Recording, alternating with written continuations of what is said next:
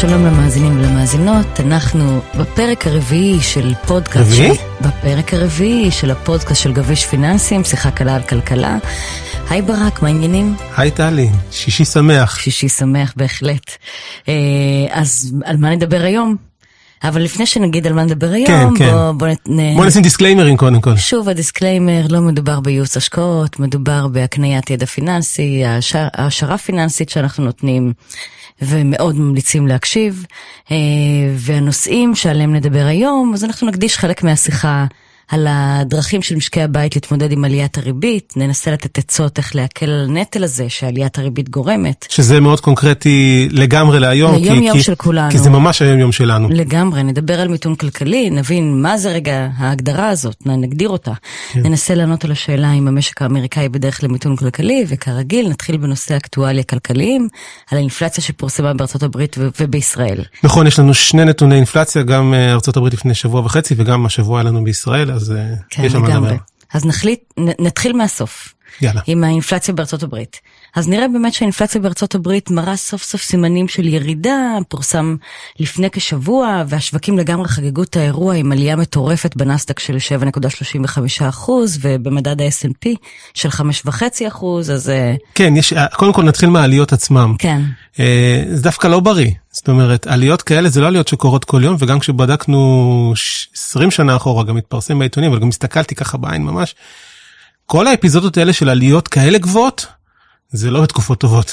זה סביב המשבר הקורונה שהיה שם את ה-V הזה במרץ, וזה סביב המשבר של הסאב פריים, כשהשוק באמת באמת תנודתי ובלי כיוון ובואכה או מיתון או דברים רעים, שם יש דברים כאלה. אז אני לא מסתכל על זה כעל סיגנל חיובי. אז, אז נתחיל אה, אה, משם, אבל באנו לדבר על האינפלציה, אני רק שמתי את זה בסוגריים, כי כן, הקונטקסט הוא... רציתי לשאול אותך אם שוק המניות יכול להתחיל לנשום לרווחה, ואתה שוב מכבה את ה... כן, ראית? ישר, כן. שבעה וחצי אחוז עלייה, ואני ישר פארטי פופר, מה. שנקרא, הורס את החגיגה. נכון, אבל, אבל באמת, המציאות היא כזאת ש, שזה לא תקופות uh, טובות. נדיר שזה מגיע על רקע של uh, תקופה טובה, ואני חושב שעליות הריבית זו תקופה לא טובה, ובדיוק דיברנו על האינפלציה, אז למה זה קרה? לשם מה התכנסנו עם האינפלציה, נתון האינפלציה הזה? זה שהאינפלציה טיפה ירדה. בכמה עש- עש- עש- עשיריות אחוז אה, קטנות, ושוב פעם באיזה סביבה. כן, אנחנו מדברים על סביבה של כן, 8 הסביבה אחוז עדיין לכאזור גבוהה. השבע ו. מהמם. זה אם היית אומרת לפני שנה וחצי לכל אמריקאי ממוצע ולנגיד, זאת אומרת שהוא אמריקאי מאוד לא ממוצע, שהאינפלציה תהיה באזור השבעה וחצי, שמונה אחוז, הוא היה אומר לך שהגיע קץ הימים. אז עכשיו חוגגים אה, מ-8 7.4, ל-7.7, 7.4, אז השוק בעצם. ציפה ל-7.7 אחוז, והנתון שפורסם לא, לא, הגיע, היה... ש... הגיע לש... זהו, זה לא בדיוק, הוא היה, הציפייה הייתה ל-8-2 ו... ויצא 7, 7, או הציפייה הייתה, סליחה, הציפייה הייתה 7-9, סליחה, סליחה, 7-9, אבל זה שטויות. כן. 7-9 וקיבל 7-7, כן, עכשיו דרך אגב, אנחנו באזורים הגבוהים. עכשיו עוד פעם, אם רוצה להיות ממש party pooper, אז אני אגיד לך שבנתונים שם, אה, עוד פעם, קצת אה, חפרתי, אבל גם עם עזרה של, אה, של דוקטור טוויטר ושל הדוחות עצמם האמיתיים, אז אחד הדברים שם זה בכלל שהיה תיקון טכני, כי יש להם איזה revision בנתונים, ואחד היה תיקון טכני, ויש כאלה שתולים את זה בזה שבכלל עניין טכני ב... ב בנושא מאוד מאוד מסוים, ב, ב, אני כבר לא זוכר, קפץ, ברח לי מהראש, אני אזכר עד, עד סוף, עד סוף הפודקאסט שם. אתה אומר בעצם שזה לא מייצג נכוחה את המציאות. כנראה שלגמרי לא, בלבד. וגם אוקיי. אם כן, בואי ניקח את זה ככה, גם אם כן, וגם אם רואים את זה מחלחל, בואי, זה, זה מספרים מטורפים, זאת אומרת, ייקח זמן עד שנגיע ליעד, היעד אני מזכיר, אני, דיברנו בכל הפודקאסטים הקודמים, היעד הוא לרדת לשני אחוזים. זה לא הולך לקרות, משם, זה לא הולך כן. לקרות עכשיו. והשוק לא מקבל את תרחיש הפיבוט שהוא כל כך מייחל לו. אה, כן, טוב, נגיד עוד פעם, תרחיש לי אנחנו כל הזמן. מדברים על זה, אז נדבר על זה שוב, כן. כן, תרחיש- בכמה מילים שוב, מה זה תרחיש אז נזכיר פיבוט? קודם כל נפנה את זה לפודקאסט הקודם שלנו כי שם דיברנו על זה בהרחבה גם בסקירה הקודמת נכון. מי שירצה לראות בדיוק יש גם גרף כזה שאז אמרתי לך שלמעשה השוק חושב שהריבית עולה עולה עולה ועכשיו איכשהו יראו שהאינפלציה יורדת אז גם הריבית תתחיל לרדת לרדת לרדת סוג של וי הפוך כזה עלייה וירידה ואני אמרתי לך שבדימוי שלי זה הפד רואה טיפה יותר את רמת הגולן מה הכוונה הוא מתכוון להעלות ריבית עד רמה גבוהה להיתקע על הרמה הזאת. כן, כמו שאתה- להישאר שם. בדיוק, כמו שאתה ברמת הגולן מסתכל עד האופק ורואה שזה ישר ככה, הרבה זמן לאופק, אתה הולך לראות ריבית של אזור החמישה, חמישה ורבע, חמישה וחצי אחוז, שישה, אני לא יודע לאיפה זה יגיע, אבל זה הולך להיתקע שם הרבה זמן. זה משהו שלא מחלחל לשוק. עכשיו ריבית של חמישה ורבע, חמישה וחצי אחוז, אנחנו דיברנו שנדבר על עניינים צרכניים עוד מעט, זה דברים שפוגעים ממש בהשקעות, פוגעים ממש ביזמות פיננסית, פוגעים ממש בכיס שלנו, הצרכנים. כן, כן, אנחנו לגמרי. הולכים להרגיש את זה ונדבר על זה אנחנו נדבר. על זה, אבל שנייה לפני שניגע בזה, כי ניגע בזה, אני רוצה שניגע בזה קצת יותר, אבל לפני כן בוא נדבר רגע על האינפלציה שהתפורסמה בישראל. אה, הנתון שהצביע על עלייה של 0.6 אחוז, קצת מעל תחזית האנליסטים, כן, היה חצי אחוז, זה כן. ובסך הכל ב-12 חודשים האחרונים מדד המחירים לצרכן עלה ב-5.1 אחוז, שזה גם הרבה מעל רף ה-3 אחוז שבנק ישראל היה רוצה לראות. נכון, עכשיו נזכיר את זה באמת. הרף בישראל, לכל בנק מרכזי יש רף שהוא רוצה שנקרא לזה יציבות מחירים. בארצות הברית זה רף של עד 2 אחוז. אה, אירופה זה עד 2 אחוז, קרוב ל-2 אחוז, אך לא 2 אחוז, כך זה היה פעם. ובישראל יש רצועה, רצועה של 1 עד 3. אתה לא רוצה נמוך מדי, אתה לא רוצה גבוה מדי, אבל אתה מכוון ל-1 עד 3. כן. להיות בחמישה אחוז זה פספוס ששנים, שנים לא היה פה. אבל המצב שלנו יחסית לעולם, את שומעת, אנחנו מדברים 8 אחוז, כן. ודברים כאלה, המצב שלנו יחסית הוא טוב. זה לא אומר שהריבית פה לא הולכת לפגוע בנו חזק. זאת אומרת, האינפלציה פה היא גבוהה, כנראה שהיא טיפה יותר תתמתן. אני חושב אבל ש, שהשיח בישראל הוא כזה שטיפה יותר מדי מצפים שהאינפלציה תתמתן מהר, ואנחנו יודעים וצריכים להיזהר מאוד, שאנחנו יודעים שאינפלציה זה חיה בלתי נשלטת. אז צריך להיזהר עם כל ההערכות האלה, במיוחד שזה הרים את הראש. כל הזה לא מרים את הראש, הכל בסדר, אבל רואים שזה מרים את הראש, צריך להצניע לכת נקרא לזה, ולהגיד שוואלה, חושבים פה שהריבית תעלה לשלוש וחצי, כנראה תעלה עכשיו עם העליות האלה, כן. אה, אבל צריך אה, להיזהר מאוד עם הסיטואציה. ונשאלת השאלה גם איך להתנהג ביום יום ברמת הצרכנות הפרטית, נכון. אבל שנייה לפני כן, הנתון שהתפרסם שהיה לפחות מבחינתי, היה מטורף, דיברנו על זה, היה כן. מטורף, אני זוכרת שאמרתי לך בבית, מה, ברק, תראה, עליית מחירי הדיור בכמעט 20% בשנה. ורק כדי רגע לסבר את האוזן, דירה שעלתה בתחילת השנה 2 מיליון, היום עולה 2.4, שזה מטורף לכל הדעות. פסיכי לגמרי. אז קודם כל בוא ניקח את הצד החיובי, יש צד חיובי? ננסה, אוקיי. שזה שקנה את הדירה בשני מיליון אה, שקל מרגיש עכשיו גאון. גאון, תקשיבי, איזה השקעה נתנה 20 אחוז? אנחנו מדברים על ירידות בשוק האג"ח, ירידות בשוק המניות, והנה אתה קונה דירה בישראל ו-20 אחוז, עכשיו לאנשים יש איזו נטייה טבעית לחשיבה ליניארית. מי שרכש לטובת מינוף. מי שרכש טובת מינוף, כן, זה, זה, אבל עכשיו עוד פעם, את הפארטי פופר, פעם נכון. שלישית שלי, אז חכי רגע, נהרוס, נכון. נהרוס את זה אחר כך. בואי תני לי רגע להתלהב, כי אחר כך אנחנו עוד הולכים, מכאן אני מבטיח למאזינים שאנחנו רק הולכים לרדת מכאן. אז בנקודה הזאת, בן אדם שקנה דירה בשני מיליון שקל, ופתאום זה 2,400, יש לו תחושת אושר. כי וואלה, הדירה היא 2,400. עכשיו, א' הוא גאון, פיננסי, כי זה ככה, וב' רציתי לדבר איתך על הנטייה האנושית שלנו להסתכל על הדברים בצורה ליניארית. מה הכוונה? בן אדם כזה, אתה אומר לו 2,400, אז הוא אומר לך, כן, שנה הבאה 2,800, שנה אחר כן. כך 3,200, הוא למעשה חי בדירה של 10 מיליון שקל בעוד 10 שנים, וזה דירת שלושה חדרים באני לא יודע איפה. זה משהו שהוא לא הגיוני. לא עובד, זה מטורף, העליות מחירים האלה. עכשיו אני רוצה להכניס את העליות מחירים האלה, ואמרתי, אני מתחיל להוריד, להוריד אותנו עכשיו לקרקע אבל, אבל המציאות. בוא, בוא נוריד את זה לקרקע, בוא ניתן דוגמה מה המשמעות למי שרכש בול, דירה, בול. למי שלקח משכנתה, מה המשמעות מבחינת התשלום החודשי, בוא ניתן ככה, במקרה. דבר, דבר במספרים אדום, דבר במספרים, בדיוק, דבר כן, במספרים גברת. במקרה הכינותי מראש, מה שנקרא, את הסיטואציה באמת שהייתה בישראל, דירה של שני מיליון אמרת, אז הנחתי שאיכשהו הזוג הזה גירד, או הבן אדם הזה גירד אה, חצי מיליון אה, שקלים, וחסך יפה, שזה יפה כל הדעות, ולקח מיליון וחצי שקל משכנתה, שזה 75% מערך דירה. עכשיו בואו נראה את זה במספרים. לפני שנה, הריבית על משכנתה, נגיד פריים מינוס חצי, סבבה. או פריים מינוס 0.6. קיצור, הפריים היה אז 1.6, כי הריבית הייתה ב-0.1, כן. שזה כלום. בן אדם שילם אחוז.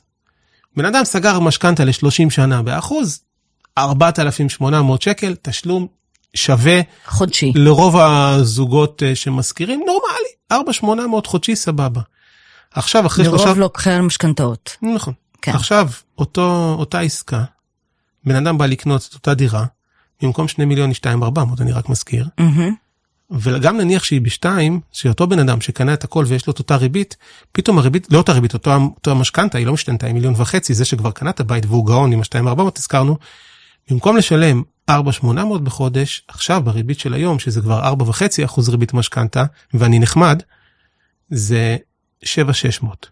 שוב, לפני שנה 4,800, כרגע 7,600 ונשארו עוד 29 שנים לשלם 7,600. עכשיו אני אוסיף לך על זה עוד נדבך. אמרתי, אני מתחיל להוריד את השיחה, ככה כן. גם הקול שלי, העושר בקול כן. שלי מתחיל גם לרדת ככה. זה העובדה של מה השכר הממוצע והשכר החציוני במשק. ממוצע במשק ברוטו 11,700. כן. תורידי קצת מיסים, תראה איפה את נמצאת. חציוני במשק זה הרבה יותר מעניין, כי כן. מחצית האזרחים נמצאים מתחת זה הרבה לשכר. יותר נכון. להסתכל על נכון. שכר חציוני. אז אה, חציוני במשק זה 6,000 ומשהו, נתון 6,700 אם אני לא טועה. משהו כזה, זה נתון מטלטל. כן. זאת אומרת שאין באמת ליותר ממחצית, הרבה יותר ממחצית מהאוכלוסייה, דרך להכיל עוד 2,800 שקל בחודש מההכנסה הפנויה. מההכנסה הפנויה. זה לא קיים. עכשיו, בן אדם שבא לקנות עכשיו את אותה דירה של הגאון, מהשתיים שהפכו להיות שתיים ארבע מאות, לא לוקח משכנתה של מיליון וחצי. משכנתה של מיליון תשע מאות, כי עלה בארבע מאות.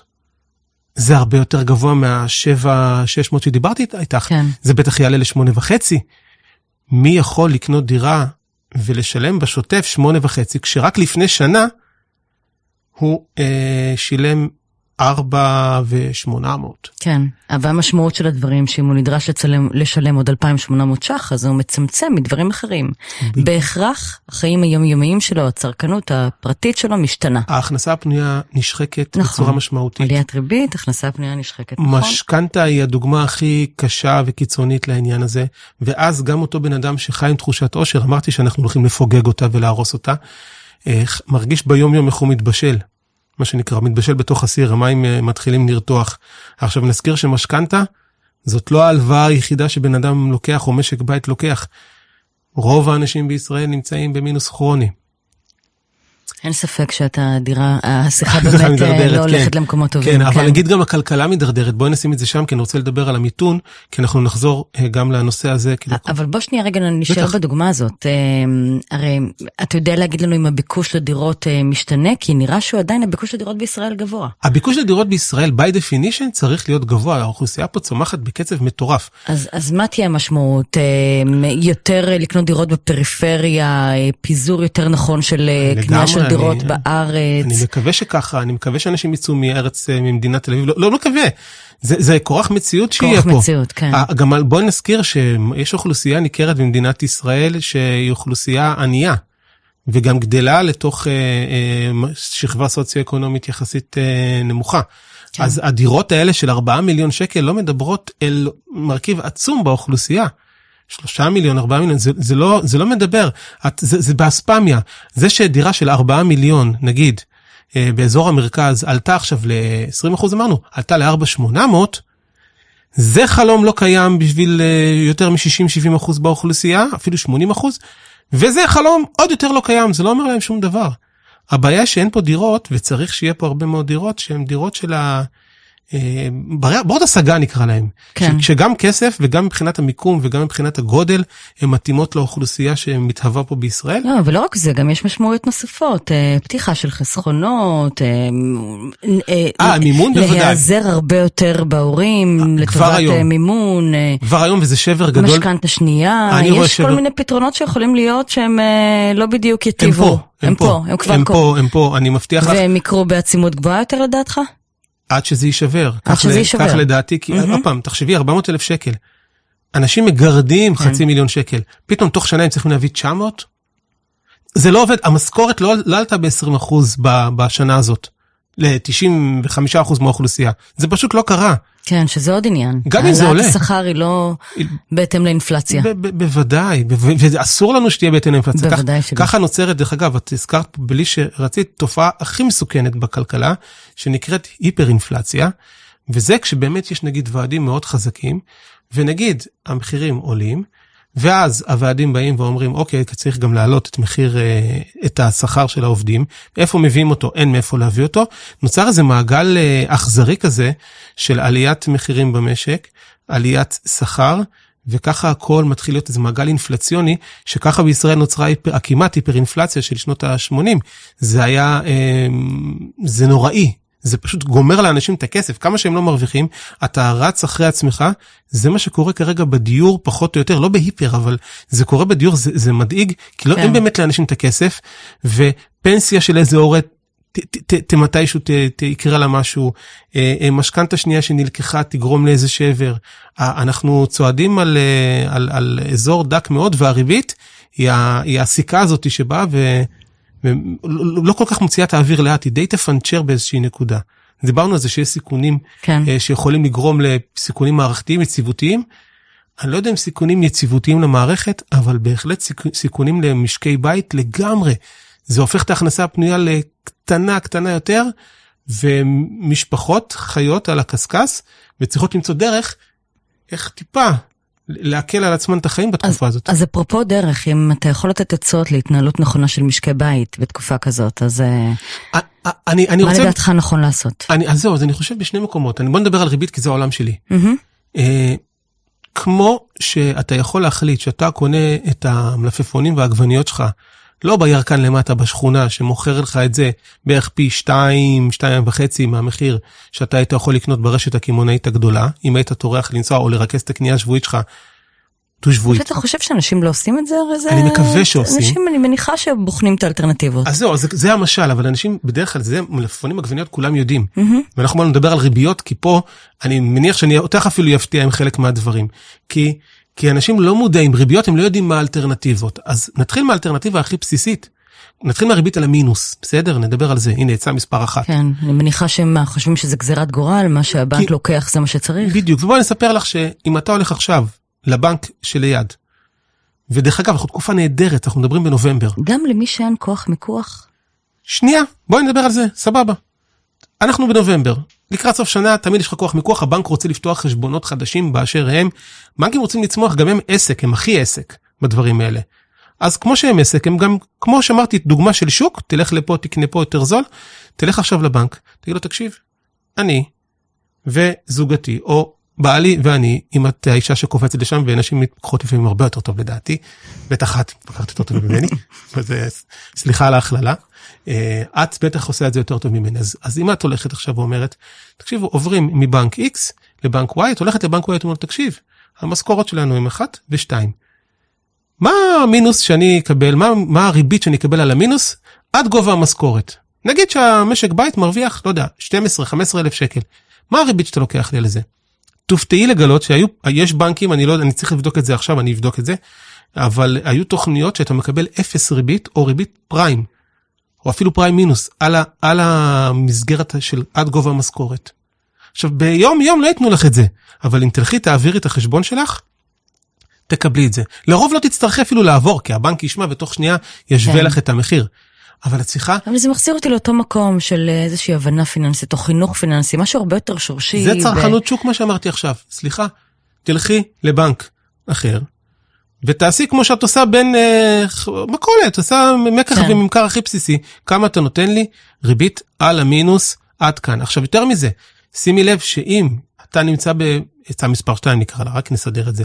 אם אתה נמצא במינוס כרוני של מינוס עשרת אלפים שקל, שני דברים לעשות, אחד אל תהיה, אבל זה, זה לא רציני, צריך למצוא איך לא נהיים. כן. השני זה לדעת איך לקבל את הריבית היותר נמוכה, כי תופתעי לדעת שבישראל יש שתי מסגרות אשראי, בעקבות איזו חקיקה באמת? של כמה שנים האחרונות, אתה לא מקבל את באמת מסגרת אשראי, אם המסגרת אשראי שלך היום היא עשרת אלפים, כי אתה במינוס כרוני של עשרת אלפים, או אתה לוקח את ה-11,000, למעשה 6,000, 7,000 יהיה בריבית טובה יותר, שגם זה ריבית גבוהה, בדרך כלל זה, זה מתחיל לך בפריים פלוס 4 לרוב. איך הלקוח הממוצע יכול לדעת שיש שתי מסגרות אשראי? כי גם אני שומעת את זה פעם. שיפתח ויראה במח, במח, במחשבון, פתחי את האתר, תלחצי על מסגרת אשראי, תראי שזה מחולק לשני מדרגים תמיד. הצלחת להפתיע אותי. אז במסגרת הראשונה את משלמת, את, את, דרך אגב, טלי, בדקתי לפני שנכנסנו למפגש, okay. אוקיי. משלמים בערך 8% על הריבית, mm-hmm. שהפתיע גם אותי, דרך אגב, לפני הפודקאסט שלנו, לטיפולנו, מה שנקרא. כן, על מינוס. כן, על מינוס. ועל המסגרת השנייה 12.5 אחוז. על החלק השני של המסגרת, בדרך כלל זה מחולק שליש ושני שליש. אז אם אתה אחד שנמצא במינוס כרוני של 10,000, לך לבנק עכשיו, תבקש מסגרת של 20. למה?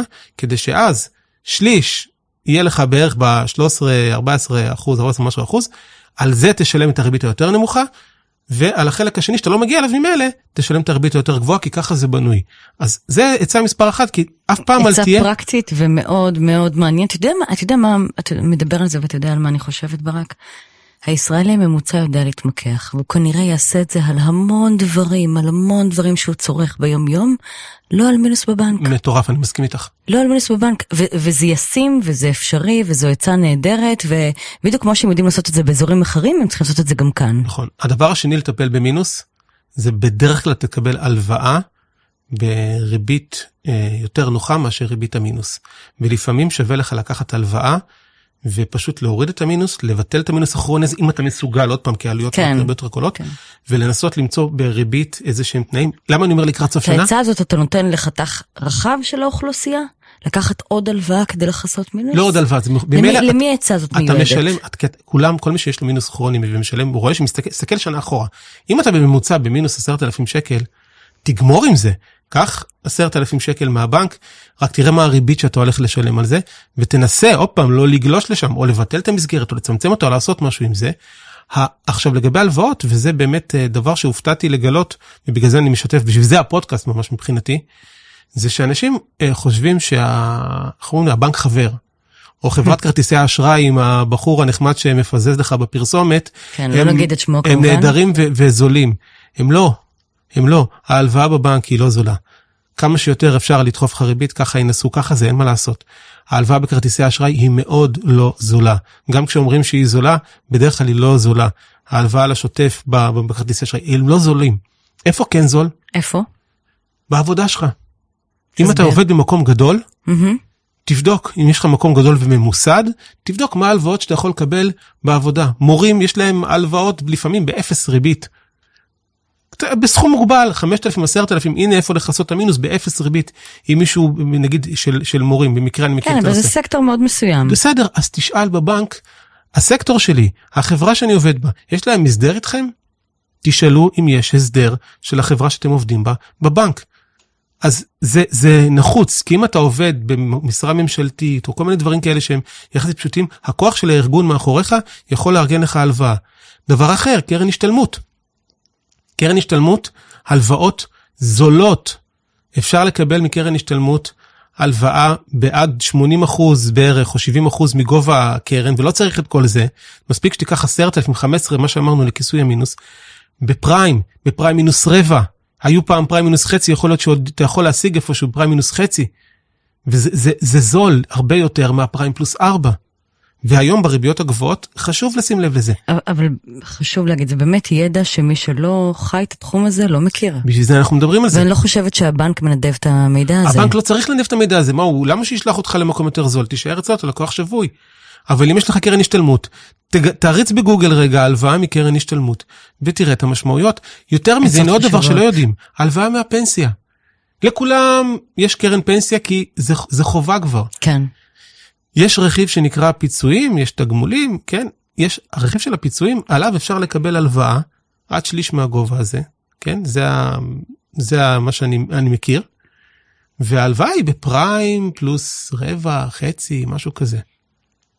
בפריסה נוחה. תשאלו בפנסיה, זה ייקח כן. טיפה יותר זמן, טיפה יותר נערת, אבל זה הלוואות. הרבה יותר זולות. כן, נתת פה עצות ממש ממש טובות. אה, אפילו בוא נרד רגע לרמה הפשוטה מאוד מאוד של הדברים, לבדוק את הדברים, לבדוק אם אה, מוצר מסוים שאנחנו צורכים, טלוויזיה, זה כבר כבלים, בצרכנות, כן, לא בריביות. ר- נכון. לראות אם אנחנו באזורים הנמוכים ומשלמים את המחיר המשתלם ביותר עבורנו, להיות יותר, להתייחס לכל הדבר הזה שנקרא אמ, הלוואות, אה, כסף כמוצר בפני עצמו, ולעשות את כל, ולהביא את כוח המיקוח שאנחנו מפעילים באזורים אחרים גם לאזור הזה. זה לדעתי בדיוק הסיפור, כי יש הרבה אנשים שהם צרכנים סופר נבונים בכל אספקט בחיים, כמו שאת אומרת. כן. ואם אתה יודע להתמקח עם המפעיל תקשורת שלך, ולהגיד אני עובר לפה ועובר לפה, כל מבצע שיש אתה עובר כי אתה חוסך וזה נפלא, זה צרכנות נבונה, צריך לאמץ את אותם הרגלים, בדיוק כמו שאת אומרת, גם לעולם הצרכנות, ו- ולדעתי זה, ה- זה המיין אישו היום בתקופה של עליות ריבית, כי באמת באמת אנחנו הולכים להרגיש מדי חודש, מי שמסתכל על הלוואות שלו יראה שמדי חודש הריבית עולה, רוב האנשים נמצאים בריבית משתנה, ככה זה החיים שלנו. כן. הבנקים נותנים הלוואות בריבית משתנה. תראה שמדי חודש את- הרכיב של הריבית עולה ונוגס לך בהכנסות של המשפחה, ההכנסה הפנויה הולכת וקטנה, וזה מגיע במכה ברבעוני. כי כשאתה רואה ברבעונית התשלום של, המ- של הריבית על המינוס, אז אם פעם ראית 100, פתאום זה 200. כן, המינוס אם גדל. 200 זה פתאום 400, כי אני אזכיר, עלינו מריביות של אחוז, אפס, חצי אחוז, אחוז, כשזה עולה מאחוז לשני אחוז, זה 100 אחוז עלייה בהוצאות ריבית. אז זה עולה נגיד מ-100, בכוונה לוקח את זה כמספר, ל-200, ומ-200 ל-400. זה מספרים שפתאום מייצרים, נקרא לצערי, חסר כיס. זה, ודרך אגב, וככה אולי נסגור את השיחה שלנו, כי הבטחנו לדבר על מיתון. כן, זה, זה מבוא למיתון כל הדבר הזה. עכשיו, מיתון בכלל, בוא נגיד רק את ההגדרה ה... זהו, הנה, במעבר באמת לנושא האחרון שלנו, למיתון כלכלי, בוא נתחיל רגע בהגדרה, מה זה מיתון אז אה, כלכלי? מיתון זה למעשה צמיחה שלילית במשק למשך שני רבעונים. זה, זה המדידה הכי מקובלת למיתון. זאת אומרת שהמשק נמצא ברגרסיה, מה שנקרא, מהמם. התוצר יורד ברבעון ובעוד רבעון ברצף. עכשיו, זה, בדרך כלל זה מגיע על רקע של או המלחמות שמורידות את התוצר, אחר כך הן עושות איזה בוסט, אבל כרגע בשיחה שלנו זה כשיש אינפלציה ומעלים ריבית. והמשק אה, הולך להתמתן, כי כל הניסיון של הנגידים כרגע זה להוריד באמת את, ה, את הריבית. אנחנו רואים ניצנים של אה, התמתנות בפעילות הכלכלית ב, ב, בארצות הברית. אין ספק שה... אנחנו עדיין לא בהגדרה. כן, שם. אבל ההגדרה היא, היא פחות משנה, כי אמרתי לך, כאילו, אני מסתכל על זה מכיוון אחר, כי ההגדרה היא תמיד בדיעבד, נכון. וזה לא מעניין, כי גם יש הרבה מאוד אבל אינדיקטורים. אתה רואה תחילתו של תהליך כזה? בטח, קודם כל השוק ההון מצביע על זה, יש אינדיקטור מאוד מאוד ברור, אה, שאוהבים לה- להביא אותו כשהעקום התשואות מתהפך. מה זה עקום תשואות מתהפך? זה, יש אגרות חוב לכל אה, מדינה, היא מנפיקה לשנה, לשנתיים, לשלוש, לחמש, ונהוג שככל שאתה משקיע לתקופה יותר ארוכה, אתה מקבל יותר ריבית. בדרך כלל העקום הוא עולה משמאל לימין, על שנה תקבל שלושה אחוז, על עשר שנים תקבל ארבעה אחוז. כן. הגיוני. מהמם. הסיגנל הכי מובהק למיתון בעשורים האחרונים זה כשהעקום מתהפך. מה הכוונה? הריבית הקצרה עולה, נגיד ל-3-4 אחוז, והריבית הארוכה נשארת ונתקעת ב-3 אחוז או 2 אחוז. זאת אומרת, זה עקום שהופך להיות הפוך, מימין לשמאל יורד. למה? כי זה אומר שהפעילות הכלכלית הולכת לאט, כולם מבינים שכרגע מעלים ריבית כי עושים מדיניות מצמצמת, יורד. אז העקומים בארצות הברית אה, התהפכו. אה, כבר הרבה זמן. בישראל זה מתקרב לשוויון, שזה גם בישראל סיטואציה נדירה, בטח ב-10-20 שנה האחרונות פשוט לא ראינו. אה, אז זה אומר שיש פה איזושהי אינדיקציה של אה, התמתנות, אבל את מרגישה את זה יותר בכיס, עזבי מדידות. כן. כשאתה מתחיל להרגיל, להרגיש בכיס את כל מה שדיברנו עליו בפודקאסט הזה, מהמם. פתאום נעלם לך כסף. פתאום המחירים עולים עכשיו. יש לך פחות כסף, כן. כן, אתה, אתה, אתה מבין שמשהו פה מתרחש לך חזק, לא, לא רק מתחת לפני שטח, כבר עולה אליך, וכשהריביות יעלו עוד והם יעלו עוד, זה יהיה יותר אה, אה, משמעותי, וזה גורם לך להגיד, אוקיי, הנה, ננהל שיחות של איך אני צורך פחות, איך אני צורך חכם, שזה נהדר דרך אגב, זה, כן. אבל ברמה של המדידה, זה יגרום להתמתנות. כי מה אני אומר? מה אנחנו אומרים? תצרוך פחות, תשלם פחות, תוציא פחות, תוציא יותר חכם. זה בהכרח תוציא פחות, כי אם אתה לא תקנה אצל הירקן הזה, אתה תקנה אצל מישהו יותר זול.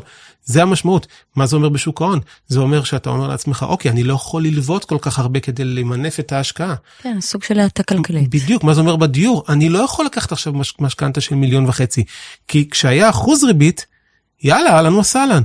עכשיו שזה ארבעה וחצי אחוז ריבית, אני השתגעתי, אין לי את הכסף הזה. אין לי איך לממן את זה בחודשי, אז עזוב, אני לא אקנה. זה המשמעות של ההתמתנות, ועליית הריבית תביא את זה. אלא אם כן יהיה פה היפוך. אני לא חושב שיש היפוך, עוד פעם דיברנו, אני לא חושב כן. פיבוט. אני חושב ש... לא. אני לא חושב בכלל פיבוט, אני חושב בשנתיים הקרובות אנחנו תקועים, בטח בארצות הברית. אני מקווה שגם בישראל ישכילו לשמור את זה ככה, כי צריך לאזן אה, את משוואות, נקרא לזה ההיצע והביקוש במשק. המינופים האלה, הריביות האפסיות, עיוותו אותנו פה לגמרי, צריך לחזור לאיזושהי נורמה, והמחיר, אה, אני מקווה שלא בישראל, אני גם חושב שלא בישראל, אבל המחיר בעולם יהיה מחיר של התמתנות. ובנימה אופטימית זאת, הבטחתי פארטי פופר, קדימה. הרסנו, אין לי. אופטימי, הנה אמרתי לך, הולכים לקראת מיתון. תהיו, צריך להיות פשוט צרכנים יותר נבונים, לדאוג באמת אה, להתנהל, כי העצות האלה גם בימים יותר טובים יעזרו. בסדר? תמיד עוזרות. בטח עכשיו בוודאי. לקראת ה... בוודאי. לקראת מקומות שהולכים אליהם. ברק, תודה רבה, נתת פה המון חומר למחשבה. אה, לי באופן אישי זה היה מאוד מעניין, ונראה לי שאני לא אהיה היחידה. תודה לך, ואנחנו צריכים ללכת לבדוק את המינוסים. ממש אה, כיף של יום שישי. כן, כן, אה, תודה, תודה ניפגש גם לך, טלי. בפרק הבא. בהחלט. ביי.